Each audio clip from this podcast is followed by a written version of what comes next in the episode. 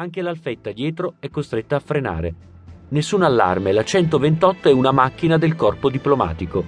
Ma all'incrocio con via Stresa si ferma bruscamente e blocca la strada al piccolo corteo, mentre un'altra macchina, un'altra 128 giunta alle loro spalle, si è messa di traverso ad impedire una possibile marcia indietro, tutto in pochi attimi. Prima ancora che la scorta si avveda della trappola, dalla siepe del bar all'angolo saltano fuori quattro individui, uomini in divisa dell'aeronautica civile. Si muovono rapidi e in silenzio. Due di loro affiancano la 130, gli altri due l'alfetta. E incomincia il massacro. Quasi cento colpi in una manciata di secondi raffiche di mitra, colpi di pistola. A sparare sono in quattro: Valerio Morucci, Prospero Gallinari, Franco Bonisoli e Raffaele Fiore. Sotto le divise dell'Alitalia che Adriana Faranda ha acquistato qualche giorno prima, hanno i giubbotti antiproiettili. Anche loro, come tutti gli altri, a viso scoperto. Sparano subito, cogliendo di sorpresa la scorta. L'azione è rapida, ma non senza inconvenienti. Armi inceppate, tentativi frenetici di ricaricarle. Nessun uomo della scorta riesce a trovare il tempo per rispondere, tranne l'agente Iozzino che si trova sull'alfetta. Esce dalla macchina già ferito, spara pochi colpi con la rivoltella, poi anche lui cade. Mentre i suoi due colleghi, Giulio Rivera e Francesco Zizzi, sono rimasti sull'auto colpiti per primi. In quella del presidente il maresciallo Leonardi si è proteso all'indietro, forse per proteggere Moro. È il caposcorta del presidente da 15 anni è colpito ripetutamente e resta in quell'atteggiamento a testimonianza della sua dedizione. L'appuntato Domenico Ricci, alla guida della 130, pur colpito a morte, disperatamente manovra avanti e indietro per cercare una via di fuga. Poi anche lui è finito. Dopo la tempesta, un attimo di silenzio. La tensione tra i brigatisti è altissima. Mario Moretti, il capocolonna, scende dalla 128 targata CD in cui era rimasto per tutto il tempo della sparatoria, col piede sul freno, e richiama tutti all'ordine.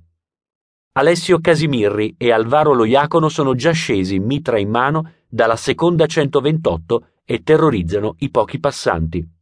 C'è un giornalaio poco più su. Un ragazzo esce dal chiosco per guardare e i due gli sparano una raffica senza colpirlo. Anche Barbara Balzerani, rimasta sull'incrocio tra via Stresa e via Fani col mitra spianato per intimidire i passanti e bloccare il traffico, si avvicina. L'azione sta per finire. Il presidente è rimasto fermo, reclinato, per ripararsi sul sedile posteriore sinistro della 130, proprio dalla parte da cui sparano.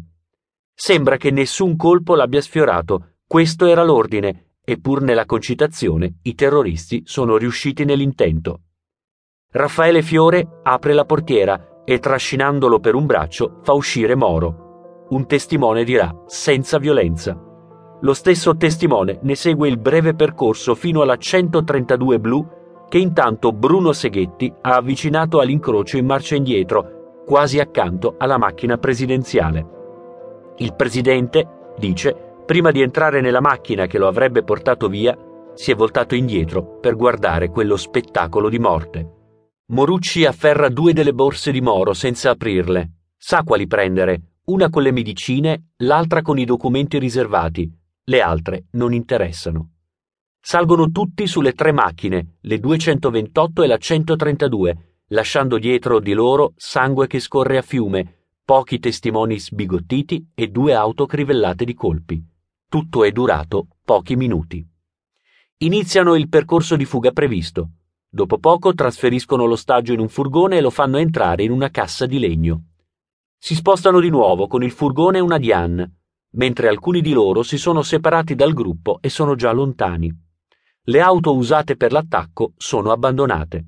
Nel parcheggio di un supermercato trasferiscono la cassa del piccolo furgone in una AMI 8, la macchina di Anna Laura Braghetti, l'unica non rubata. Lei non è clandestina. Via di lì fino alla prigione predisposta in via Montalcini 8 nel quartiere portuense. L'appartamento è a piano terra, il garage è seminterrato e si apre in un locale in comune con gli altri. Portano su il presidente, nessuno degli inquilini si accorge di nulla. Lo fanno entrare in un locale allestito fin da gennaio dal compagno muratore, venuto